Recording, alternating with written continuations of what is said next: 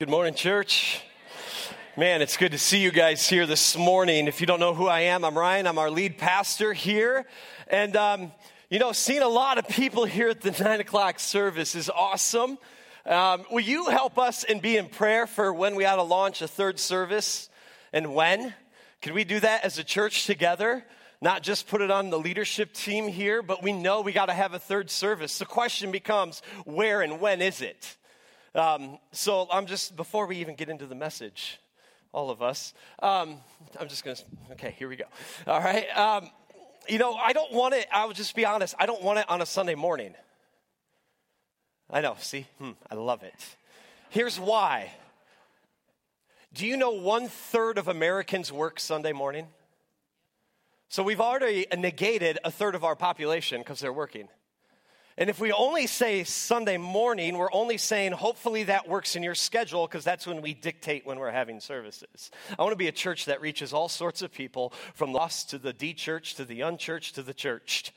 And I'm wondering what other time do we have? Is it a Saturday night? We tried it. Is it a Sunday night? What about radical idea? Is it a Monday night? Listen, I'm, I'm willing to do anything for the gospel. No one said amen to that. Look at that. Like, hey man, I want my Monday nights. Football's coming around. It's Monday night football, right? But listen, I would rather be in the house of the Lord with you than watching football at home. I'm just saying, right? All right, you better keep, keep that clapping going because we're gonna uh, we're in our last week of all of us. It's been unveiling our new mission statement as a church, and uh, we're gonna read it together this morning. But I'm, I'm just how many curious, honestly, how many of you just can say I know the mission statement already by memory? Wow, as you can see, wildly popular at Radiant Life. Uh, wow. I'm not hurt. No. Um, we'll read it together. Let's read it together. Are you ready? One, two, three. Living out our God given purpose every day by being transformed by Jesus, reaching the lost, and making disciples who make disciples.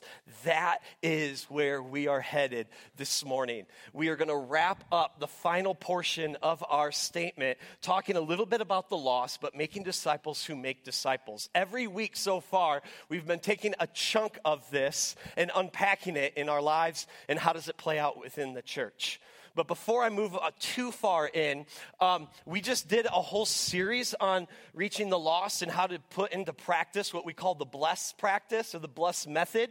You can re- watch that series. So I'm going to briefly touch about the lost, but I'm not going to spend too much time there because we did just do a series all about how to reach out to the one person. Can I take a moment and say, our one wall, we've been praying for lost people, now has three blue ping pong balls in there meaning salvations. And here's what I love about that that isn't coming from us as pastors, it's coming from you guys. I was here this week and got to have someone put in a blue ping pong ball, not of my own doing, but someone in the church. And guess what? That person walked down there too and got to see their name get put on a blue ping pong ball which again means salvation. They in turn said, Will you do, because the person was explaining what the white ones are and the green and the blue. And, the, and they said, Well, will you put my sister's name on a white one? And our church member said, No, but you can now. And now we have the blue ping pong ball, putting one in for the white, now praying for their family member. How awesome is that? So don't, don't lose sight of that, right? It says vision, the quote is vision leaks every 30 days. We got to be reminded that there is a heaven and a hell, and that is a reality in our lives. And we have family members and friends and coworkers and neighbors and classmates that if Jesus Christ came back today, they would spend eternity away from them or away from the Heavenly Father. And the Father's heart is that everyone would know who He is, but it is only through Christ Jesus that we can enter into relationship. Hey, if you will, as we unpack this idea of disciples making disciples, we're going to be in two spots. Uh, so, mark your Bible, if you will, about two thirds of the way through your Bible. You're going to find four guys Matthew, Mark, Luke, John. The four guys that write about the life of Jesus. We're going to, you probably know if you've been around Radiant Life for the last year. Matthew 28, you know exactly where we're going if you're a Radiant Lifer. Um, and then Mark 1. Those are going to be our anchors this morning as we unpack. I've titled the Spirit Making, or the title The Spirit. I was reading Spirit as I said that. I've titled the message Making Spirit Filled Kingdom Disciples. Now, when you mark chapter or Matthew chapter 28, I'm going to give you a little bit of context there. Um, if you're there, say word. Yeah, I like that. Matthew 28, um, let, let, me give you context before we jump in. Um, Jesus has died. Jesus has uh, been buried. He's been resurrected. He's now appeared to his disciples, and he's told his disciples to go to the Sea of Galilee, uh, to the mountain where Jesus told them. Nowhere in Scripture are we told what mountain at the Sea of Galilee that Jesus tells his disciples. You know, biblical scholars a little bit are, not argue, but they're like, maybe it was here, maybe it was here. I want to contest my belief is that it's right here.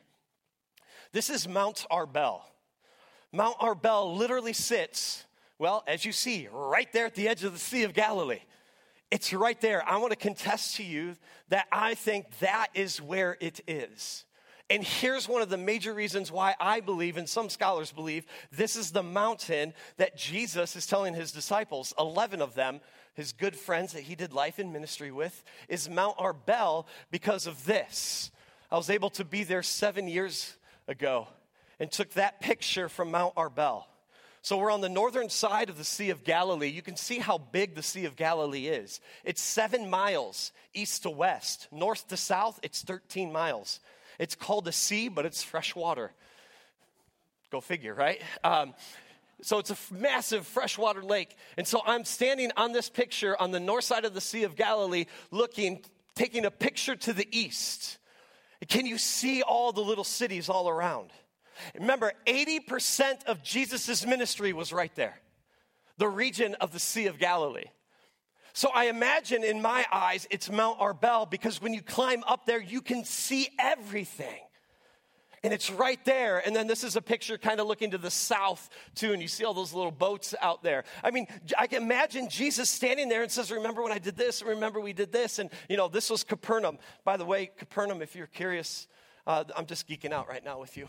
Um, I don't know if you can see, I'm going to point to this. This is Capernaum right here. Okay? Did, ever, did you all see? I'll, I'll get you on this side, don't worry. Right? Capernaum is right here. Why do I mention Capernaum?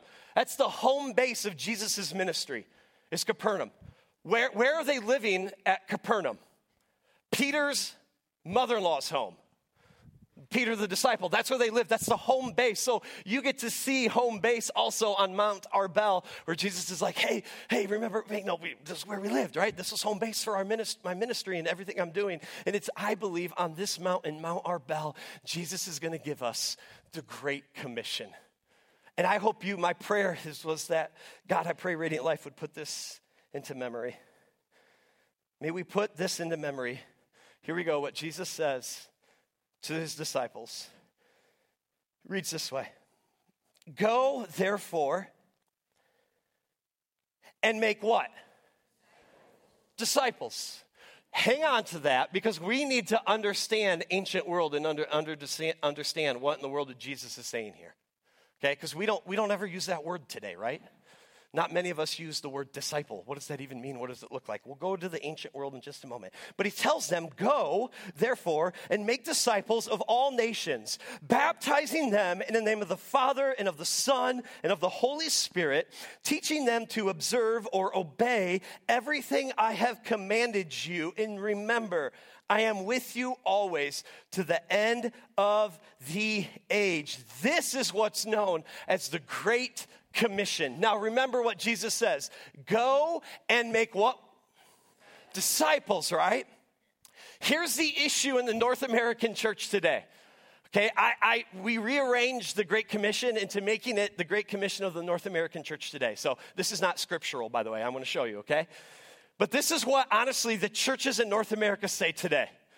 Go into all the world and make more worship attenders, baptizing them in the name of small groups and teaching them to volunteer a few hours a month. That's reality, right? It is. That is what's crept into the North American church today. But Jesus does not say that. He says, Go. First of all, in the original Greek, because that was written in Greek, it actually means the, the, the whole word there in the Greek is as you are going. As you are going, go and make disciples. It's a constant go. And then I love that he says you got to baptize them, right? Baptize them. There's an o- obedience. When we come to faith, we are now baptized. It's a public declaration that we belong to Jesus Christ. And then we got to teach them, teaching them to observe, obey everything I've commanded, that you and I now must walk in obedience to Jesus Christ, that we walk after him. But the problem is in the North American church, I, we just want to grow worship attenders. I, I, I don't want to grow a big church. I want to grow disciples of Jesus Christ. That's my heart and passion. Now, please hear me. I think a result of that is a larger church. I, I do believe that is an output because of what's happening. Is more people are coming. You know why more people should come? Because that means we're reaching the lost. That means the lost are finding homes to call home. I don't care if it's here or if it's at Grace or the missionary church. I don't care if it's down in Indiana. I don't care. As soon as we reach someone, let's help them get plugged in a local church and let them get discipled. Oh, I hope you hear my heart this morning. Uh, by the way, I'm super passionate about this. Here's one of the reasons why. Lord, help me not get off on tangents. Here's why. The last 24 months have been difficult for everyone, right? We all are in agreement. We all walk the same thing. What that re- realized, it revealed in my heart is this there is a discipleship issue in the American church today. We are more discipled by Fox News or CNN than we are discipled by Jesus Christ. Whew. I love, I love you, Fox News people. I love you, CNN News people. But please know, you submit to the King of Kings and Lord of Lords above everything, okay? Thank you for the golf clap, by the way. So before we jump in, I know, because some are like, uh oh, where's he going, right? I'm not going to go. Ryan, talk about politics. No, do you know how often Jesus did? right? Like he's talking about the kingdom. That's what we got to talk about because when you talk about the kingdom, you're transformed and informed about the kingdom of God, which will inform your politics. Okay. All right, there it is. We're going to pray. For real, we're going to pray. Let's, let, us pray. Let's pray together. Father God, would you open our hearts? Uh, there's a reason why you gave it, and it's called the Great Commission. God, this was your mission for the church. And so it's so important and it's key in this moment. So, Father God, I pray that our eyes and our hearts would be open to what you have to say. Help us to fully understand what it looks like to be a disciple. What does it look like to help other people become disciples? And then that just keeps replicating.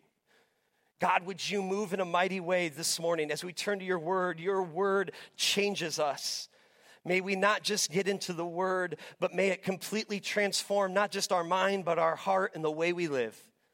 So, would you open our ears, open our hearts, open our minds to hear from you, Holy Spirit, this morning? And we pray that in Jesus' name. And everyone said, Amen. Let me remind you again. He says, Go and make disciples. Go and make disciples. I'm going to have two conversations with you this morning. I'm going to unpack a little bit about the ancient world and what is a disciple because that was the common language for them. So let's jump back into their world and try to understand what that means. Then I'm going to take us on a journey to understand this entire concept of what we call in the church world discipleship. So I'm going to take you to the micro level, if you will, and we're going to talk about disciples in the ancient world, and then we'll end with the macro view of discipleship. So if you're a note taker, I'm going to warn you, man, I'm going to go through quick. I got a lot of slides for you. I got a lot of information. Don't let it stay at information. May it move to heart transformation. Amen? And so you're going to want to take notes quick, by the way. But in the ancient world, when Jesus says, go and make disciples, everyone understands what that is, what disciples are. To us in the 21st century world, we're like, yeah, what is a disciple? Well, good, glad you ask. Let me take you back 2,000 years ago and let's understand the Jewish synagogue school in order to fully understand what a disciple is, because Jesus is making a very declarative statement make disciples. Make what? Disciples. So, schooling was done within the churches. The synagogue was the Jewish church. And so, at the age of five or six, boys and girls would enter schooling at their local synagogue. This is known as Beth Sefer, which is elementary school. Boys and girls, five and six years old, and their main focus was to memorize the Torah memorize the Pentateuch, in other words. Those are the first five books of the Old Testament Genesis, Exodus, Leviticus, Numbers, Deuteronomy. At the age of five or six, boys and girls would begin their schooling by learning five books of the Bible. Now, we look at that and say, that's impressive. Because if I ask Christians today, how many verses do you know? Maybe one, maybe two. And in the ancient world, they memorized whole books of the Bible. Man, can I just ask you, how much of God's word do you actually know? Are you into this? Are you allowing this? I know there's parts that are confusing. Just don't start at Leviticus. That's going to really mess you up. You're going to be like, I got to do what when I get a scab? Like, no, just pass that right now.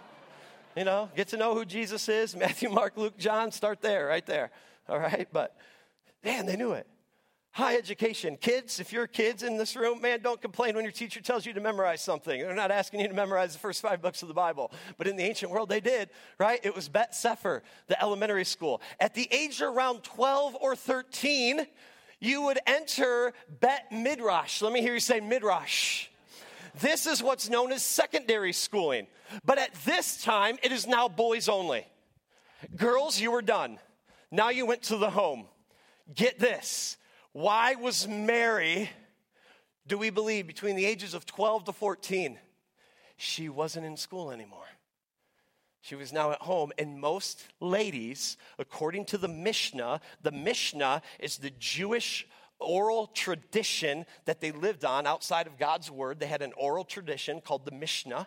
And in the Mishnah, men had to be married by the age of 20. Females, you got married between the ages of 12 and 14, according to the Mishnah. Now you know why we believe Mary was 12 to 14 years old. Is that cool? I just, okay, here we go.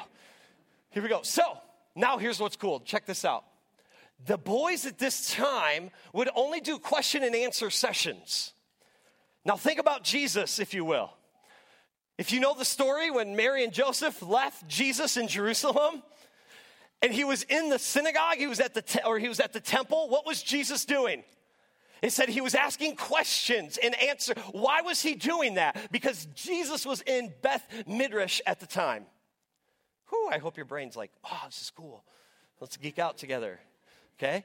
So that's what's happening there. And why does Joseph and Mary actually leave Jerusalem and not know where Jesus is? Because women traveled ahead of the men and they traveled in groups. So I'm assuming Mary's probably thinking, well, he's back there with Joseph, and Joseph is back here saying he's probably with Mary ahead of us, right? I mean, great parenting right there. You lost the Son of God. Good job, Mary and Joseph, right? But of course, Jesus says, I'm in my Father's house. I'm doing what the Father should be doing, right? I'm answering, I'm, I'm, I'm te- I've, got the, I've got the religious leaders. I'm asking them questions. Why would Jesus be trained in that? Because he's in Bet Midrash right there. And we're told he's at the age of 12 at that time. And now you're wondering, that's why he's asking questions, because that's the schooling he's in. Now, there's one last schooling. If you didn't make it past this, you went to your family's trade. In a sense, you failed out of rabbinical school. A rabbinical school, it's rabbi meaning teacher. If you didn't make it, you would go back to that family trade. Hence, when Jesus calls his disciples, what does he find a lot of them doing? Fishing. He's, they're doing their trade. What does that mean about the disciples who Jesus chose? Yeah, they didn't make it. Like you didn't realize that, did you? Dude, that's an eclectic group of people, right? You got fishermen, you got guys with swords that were zealots, and you had a tax collector that they all hated each other. And Jesus is like, yeah, this is the group we're going to change the world with, right? like, whoo. You know what that means for us, man? You are without hope, man. Jesus looks at you and goes, I can use you too. I use these 12 dudes. I'll use you, man. But isn't that awesome? So, we, how do we know how old the uh, disciples are, real quick? I am a proponent. There are proponents that they're older. I'm a proponent that they're younger. Again, according to the Mishnah, you would be married by the age of 20. We only know for sure one disciple was married Peter. So we know Peter probably then was the oldest disciple. He's at least 20 or older, probably younger, because who else can afford to leave families alone and just, just travel? A rabbi that doesn't have a home, has no money, you didn't know that, did you, right? Women supported Jesus' ministry. You see all throughout Scripture. He, he says, I don't have a place to lay my head at night. That's why 80% of the time he's hanging out in Peter's mother in law's home in Capernaum. Are you guys learning something this morning? I just like, come on, I love, I love Scripture. Okay, I, we do got a message to get to. Okay. Um, and then the best of the best, the truly gifted, would study with famous rabbis. We do not know who Jesus' rabbi would have been. Nowhere in Scripture are we told that. It must not be important for us. But only the truly gifted. And when a rabbi would accept you, you would be known as a talmid. Let me hear you say talmid, which literally translate disciple, which means student and learner. So now we get the, and the whole idea of this schooling now, as you followed the rabbi, was to become like your rabbi. You wanted, when your rabbi went, pardon me, when your rabbi went potty, you went potty. You did everything your rabbi did. Whatever scripture your rabbi memorized, you memorized. Whatever worldview your rabbi had, you took on that worldview. Let me ask you if Jesus Christ is truly your Savior, your rabbi, do you have his worldview? Because Jesus is calling all of us after him. See, they knew and understood what a disciple was because that was part of their schooling. So now Jesus comes and says, Hey, you're going to follow me. By the way, you're going to be my disciples. By the way, now go make disciples. Go make disciples. Go make learners. Go make students. Imitate who I am now. The quote was often said in the ancient world to be covered in the dust of your rabbi. You were walking so closely behind your rabbi that as his sandals flipped dirt, you would be covered in it. Are you covered in the dust of Jesus this morning? Do you walk that intimately close with him? And so that's the schooling. So they understood when Jesus is up on the mountain at Sea of Galilee, says, Go make disciples. They're like, Yeah, yeah, we got to make learners. They got to follow after us. They got to imitate our ways, right? So let's jump to another discussion. Mark chapter 1, really quick. Mark chapter 1 we get an insight really quick as to how Jesus calls the first disciples. Remember, we looked at Matthew 28. He's saying now Jesus is going to say, hey, go make them. But let's take a quick look at Mark chapter 1 when Jesus actually calls his first disciples because we get a little bit of insight. Now, Mark chapter 1 starts with this that Jesus is on the lake, on the shore of the Sea of Galilee. Remember, fresh water but he's on the shore of the Sea of Galilee where he's going to find fishermen, but call them to follow after him. So here we go. Mark chapter 1, we'll start in verse 16. It reads this way As he passed alongside the Sea of Galilee, he saw Simon, who maybe in your translation it actually is Peter, and Andrew, Simon's brother, casting a net into the sea, for they were fishermen. Why? They flunked out of school, right? They just didn't make the cut. That's really, they did not make the cut. No famous rabbi said, I want you to be my disciple. They didn't make it. And so then he goes, Jesus says, check out these words follow me, Jesus said, and I will make you fish for people. And immediately they left their nets and followed him. Going on a little farther, he saw James the son of Zebedee and his brother John in a boat putting their nets in order. Immediately he called them, and they left their father Zebedee in a boat with hired men and followed him. Interesting. What is the difference between the two groups of people he's calling? One, there's no mention of a hired men. The other one, right here, there's hired men. Here's just a biblical insight. If you owned a fishing um, business and you had hired men, you know what that meant for you? You're wealthy because you could afford hiring employees. The rest, your employees, were your sons if you couldn't afford them. So now we know probably Zebedee has a little bit of money, and James and John probably came from a slightly wealthy family because he was able to have hired men. But let me turn back and look at, let's hone in on verse 17. This is key. Jesus says this Follow me.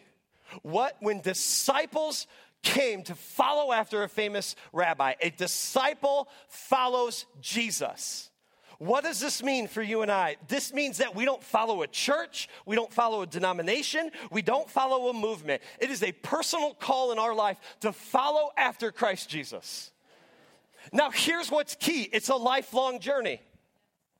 Get this if it was all about just head knowledge and coming to salvation, what Jesus would have done is lined up the 12 disciples. And of course, Peter would be first. He's the leader of the disciples, he's the oldest. Jesus could have laid his hand on his head and said, Peter, know all things, know prevenient grace and supernatural pluralism, know the kenosis theory. Y'all know that, right? No, you don't. See? He could have done that to Peter and said, Peter, know all things. And Peter was like, Oh, I understand it all. But he didn't. What did Jesus say? Follow after me. Imitate me. Watch what I do. And he didn't go around down the line, go boom, boom, boom. You all know all things now. He didn't do that. It's following after, it's looking towards someone to be informed by their way of living. And see, here's the problem in the American church the, the problem with the American church is this we're trying to get out of earth and get into heaven when Jesus says, May heaven come down here on earth. Think about that. Uh, we have a love affair with heaven. Uh, don't get me wrong, it's going to be great. It's going to be awesome. I can't wait to see my dad again in heaven. I can't wait to be with him again. But right now, Jesus' prayer is your, he- your kingdom come on earth as it is in heaven. And we got to start knowing that, that we have a mission. And it's to help usher in the kingdom of God here and now. Amen? And so it's following after. It's this lifelong journey. If it was just about entering into a relationship with Jesus and stopping right there, listen, you all would be spiritual bottle rockets. Right? We say a prayer here and uh, we ask, hey, raise your hand if you said that prayer. And you raise your hand, and we, all of a sudden you, you go, we'd say, oh, we got another one. He gone. Right? But it doesn't happen that way, right? We get saved, and now we're not just saved from something, which is sin, we're saved for something. We got a mission now. And that's why Jesus doesn't just take us out once we enter into relationship with him. We got a mission to fulfill now. Let's go fill it. And so they knew what it was like to follow after someone, to imitate those ways. Then he says this I will make you. And this is what I want to say a disciple is formed by Jesus. Notice it says, I will make you. I will make you. It's the Holy Spirit in us conforming us into the image of Jesus Christ. It's nothing what you can do. The, the, the theological term from the moment of salvation as he works to conform you into the image of Jesus is called sanctification. Sanctification, it's looking more like the image of Jesus Christ. The Holy Spirit does that for us.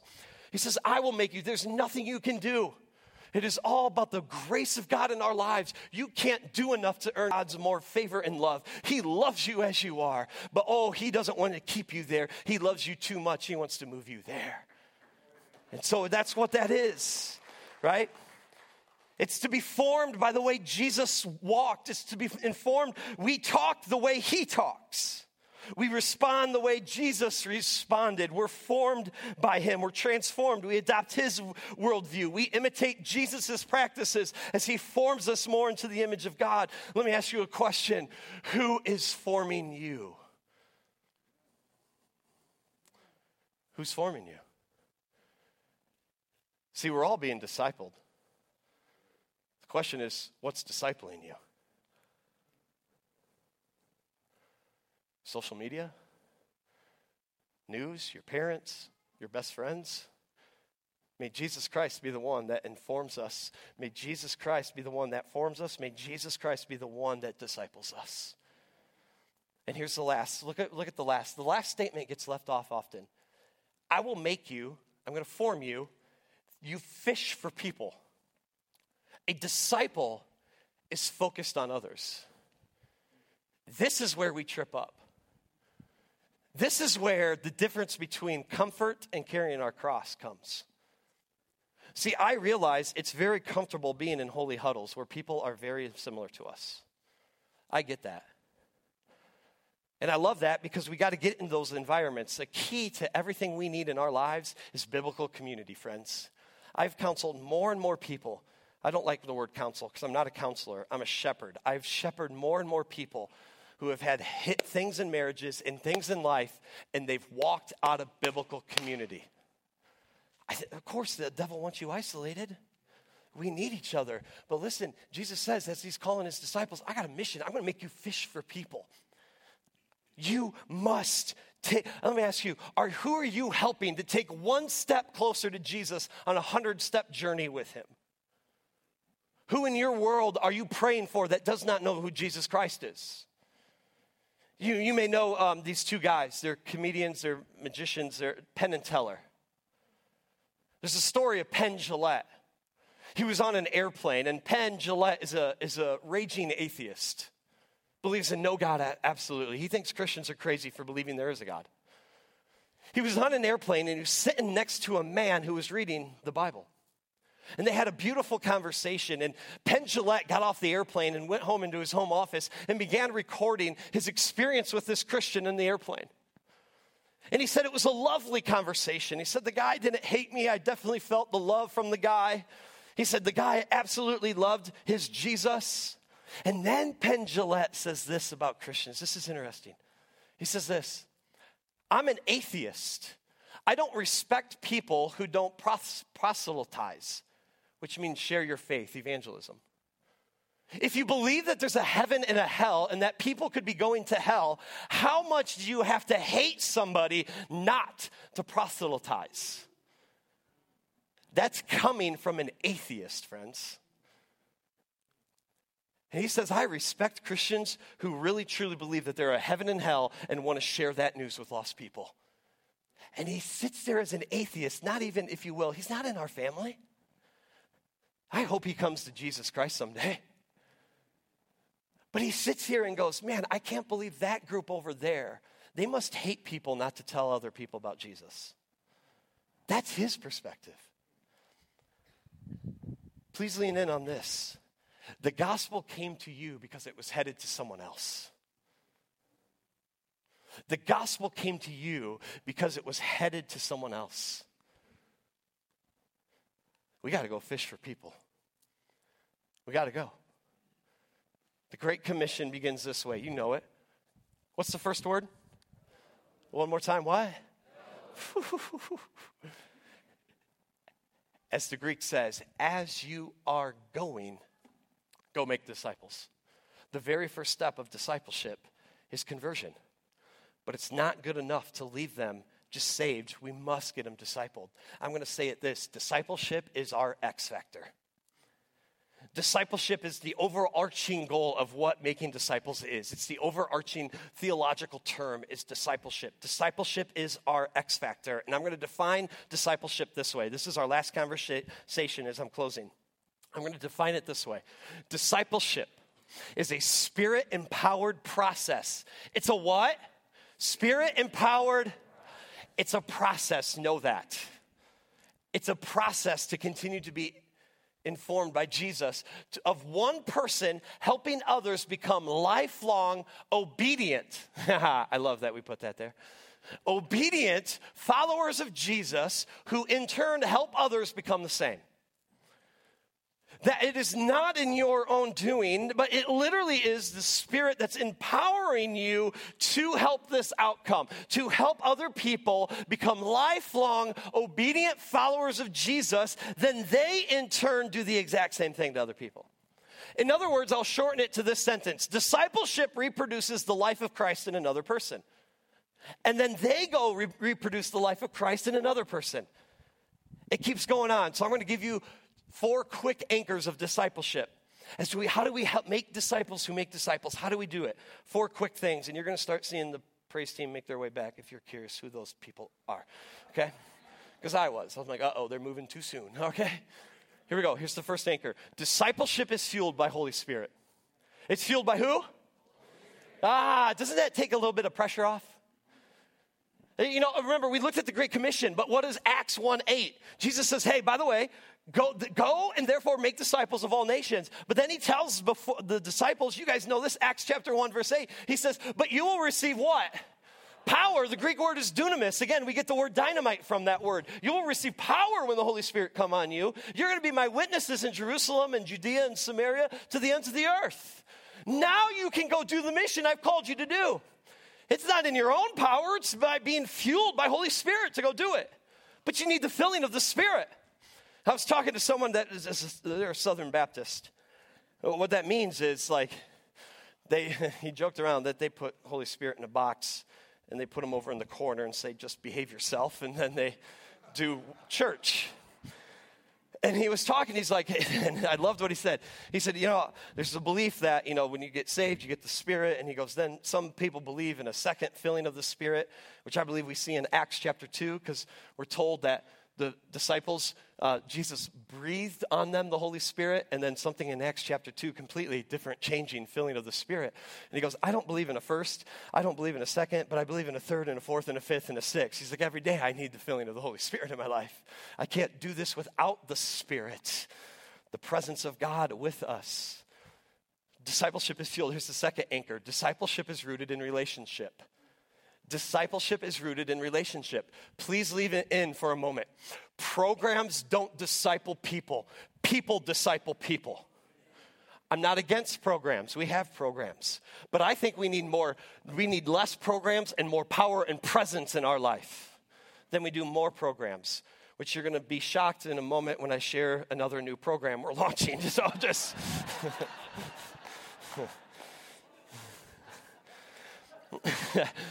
Remember what Jesus calls his first disciples. What does he say? Follow me. Relationship. For the next three years, you're going to be in a relationship with me. It's a process. It takes time, but oh, is discipleship rooted in relationship. First Thessalonians 2 8 says this We cared so much for you that we were pleased to share with you not only the gospel of God, but also our own lives right? We cared enough to you to share about Jesus, but listen, we're going to share our life now with you. Now we're going to help you, you church in Thessalonica, walk after Christ Jesus. We're going to invest in you to make sure that discipleship happens, that you are a lifelong obedient follower of Jesus, and now you go do the same for other people. Here's the third anchor discipleship is not a destination, but a lifelong journey of growth. It's a lifelong journey of growth. It doesn't just happen overnight. I think a lot of transformation can happen overnight with the power and presence and, the glory and the indwelling of the Spirit in our lives.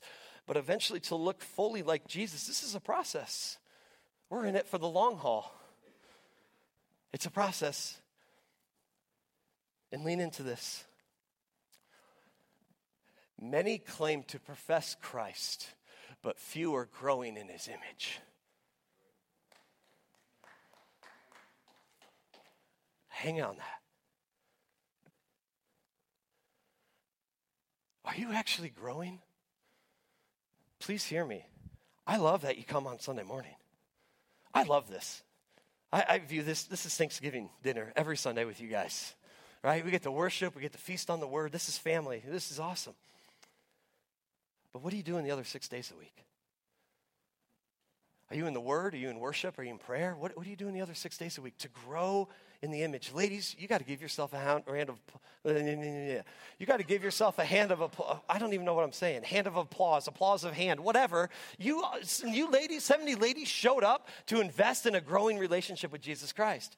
That was awesome this past week. That was awesome. It's those environments. Here's the last one. Discipleship is marked by multiplication. It's marked by multiplication. Discipleship aims at multiplication.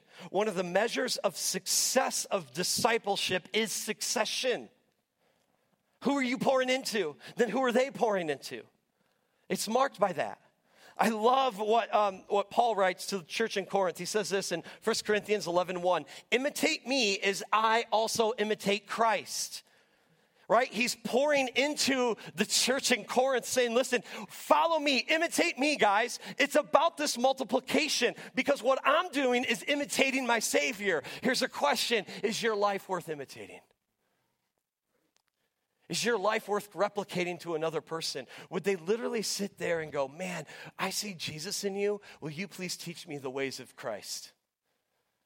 Is your life worth um, imitating? Remember, discipleship, the overarching thing of making disciples is discipleship, a spirit empowered process of one person helping others become lifelong obedient followers of Jesus, who in turn help others become the same. And here's my close. You didn't know this, but did you know there's a mascot for discipleship? Here's the mascot a bonsai tree. You look at a bonsai tree, it has the exact same genetic material as a full grown tree out in nature. It can have leaves, it's got roots, it's got bark, it's got branches. It's the exact same genetic material. Do you know what makes a bonsai tree a bonsai tree? Is that little pot it sits in. It's the environment in which it grows up in. That environment limits its roots so it can't grow deep. So that tree stays small. We can take that bonsai tree out of that pot and go plant it out in nature, and that thing would grow to be a massive bonsai tree. But it's all about the environment that it's growing in. Discipleship is a bonsai tree.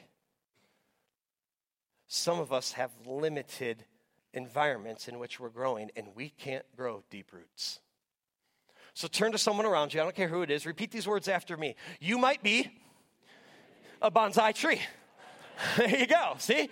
You didn't know that, right? Here's what I want to say. Here's a couple environments, and you're going to start seeing the worship team comes up as we close. Here's a couple environments. Some of us do one-on-one discipling, discipleship. I'm going to show you a great resource to do a 13-week one-on-one discipleship. It's called this: Growing in Christ. It's 13 weeks that you can disciple one-on-one. I often give this to people who just come in Christ and give them a sign to a mature Christian who's walked with Christ for a while and say, do this study together. Get them rooted, right? Break, the, break that little container of the bonsai tree. Let's get expand wide and let's go deep. So this is a great 13. If you're like, I don't know what to do with this person, I may have this coworker or this classmate, I would highly recommend that book right there.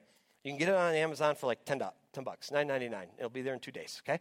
Two days. Here's some other environments that we have so we don't stay a bonsai tree. You know, we have life groups.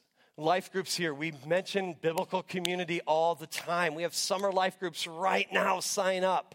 Sign up. Men, let me talk to you for a moment. Men, you need each other. There is a men's life group this summer that is happening. You need to get into that and get signed up for it. Don't be a bonsai tree this summer. I know summer's coming, but don't be a bonsai tree. Get your roots deep. Get signed up. There's other groups. There's message based group and sign up quick because groups. Some groups are already full and they're coming off our sign up. Sign up on the back. Uh, don't sign in the back of the chair, but there's a QR code on the back of your chair. Go to the website. Get signed up. We have something called D groups. And we don't mention this often, but these are organic groups of three to five people, gender based. Males meeting with males, females meeting with females. And the whole idea of a D group, which stands for discipleship group is this you are scripture driven, that's all you are. And you meet every week for 12 to 18 months, depending on what your group does, for high accountability and getting into God's word together. That's what a D group is. So if you're like, I didn't even know that exists, will you please see myself, Pastor Josh, or Pastor Brandon? We can help you launch a D group. And you know three to four people right now, you're like, I want to do life with them for the next 12 months, 18 months. High accountability. Get into a D group, launch a D group. And again, it's all scripture based. It's not the new Beth Moore study or Craig Groeschel. It is all scripture based study. And then here's the new program I told you about. Um, we are in the process, Pastor Josh and I, of launching what's called the Radiant Institute. This is going to be a one year discipleship program for our church. I'm not going to tell you when it's going to come because we have a goal and I don't want to not miss the goal, the deadline that we're after. But we're going to create what we realize is this biblical illiteracy runs high in the American church. We don't know the overarching biblical story. We don't know our doctrine. We don't know spiritual disciplines in our lives. And so, what this idea of the Radiant Institute will be a one year discipleship program that we're going to meet every single week, like a school. And we're going to dive deep into the biblical story and help you understand um, spiritual disciplines and doctrine that is true and rich in our faith. That's what this Radiant Institute. And then you guys are going to be able to choose electives. Pastor Josh and I really want to take you. Maybe here's a little teaser. Maybe um, we're teaching uh, silence and solitude to you guys in the Radiant Institute. We may take a Friday, Saturday, and go to like a monastery for silence and solitude. Listen, it's not just going to be head knowledge. We're going to help you actually practice this and play it out in our lives. We're geeking out about it, by the way. It's going to be awesome but we'll announce that more. What we realize is we do not know the Bible and what we believe. We just don't. So we want to take it and help you understand how rich and beautiful our faith is. And go live it out and go replicate it to other people. It's about making disciples who make disciples. Our mission, as we close, living out our God given purpose every day by being transformed by Jesus, reaching the lost, and making disciples who make disciples. And I know you are here this morning and you're sitting here going, man, I don't, man, that's a lot. I don't know if I, if I can do it. Like, Pastor Ryan, I don't have your schooling. I don't have your degrees. I don't know well, how to even start. What happens if they ask me questions I can't answer? Can I, you ask me questions I don't know how to answer. It's awesome. But we'll grow together. I want to encourage you, you can do it. Let me actually back that out. You were created to do it. See, for the disciples, remember I said they didn't make it in schooling? At least a famous rabbi, a famous rabbi didn't select them, right? Because they're doing the family trade. You know, it's funny that Jesus chose them Jesus skipped the religious institution of Jerusalem. He skipped the rich city of Jericho, where he could have chosen the best of the best, but he didn't. He chose a ragamuffin, collect, eclectic group of men to change the world. And then in Acts chapter 4, they realize, yeah, these are just ordinary men. Acts chapter 4, what does it say of Peter and John? They realized their boldness and they were uneducated and untrained men. You know where that word uneducated, literally, we get the word idiot from? Legit. Like, they're like, these guys are dumb. But what were they amazed? They had been with Jesus. You are created to do this. You can. This is the greatest task with the greatest presence. The Holy Spirit will empower us to do it. The Holy Spirit. It's going to take all of us, friends, and we can do it. What if you got serious about discipleship? What if you got serious at your home, in your work, or in your school? What would it look like to get serious? Start making disciples who make disciples. What would happen if we took the Great Commission at its value and we take Acts chapter 1, verse 8 at its value? That we will be empowered by the Spirit to make disciples who make disciples. What would it look like that we're reaching more lost people, helping them be transformed by Jesus? That people now are saying, I know my God given purpose and I will live it out every single day. What would our communities look like if we got serious about our faith and our mission? It won't take one of us it will take all of us. Amen? Amen. Will you please stand, church family? Please stand. We're going to close with Great Are You, Lord. All of us, just the bridge and chorus, and then we're out. But may it be all of us that all the earth, all the earth will know how great our God is because we as a church decided to live on mission to make disciples who make disciples, that we care enough about a lost, hurting world out there, that one day we want every tongue and every knee to confess Jesus Christ is Lord.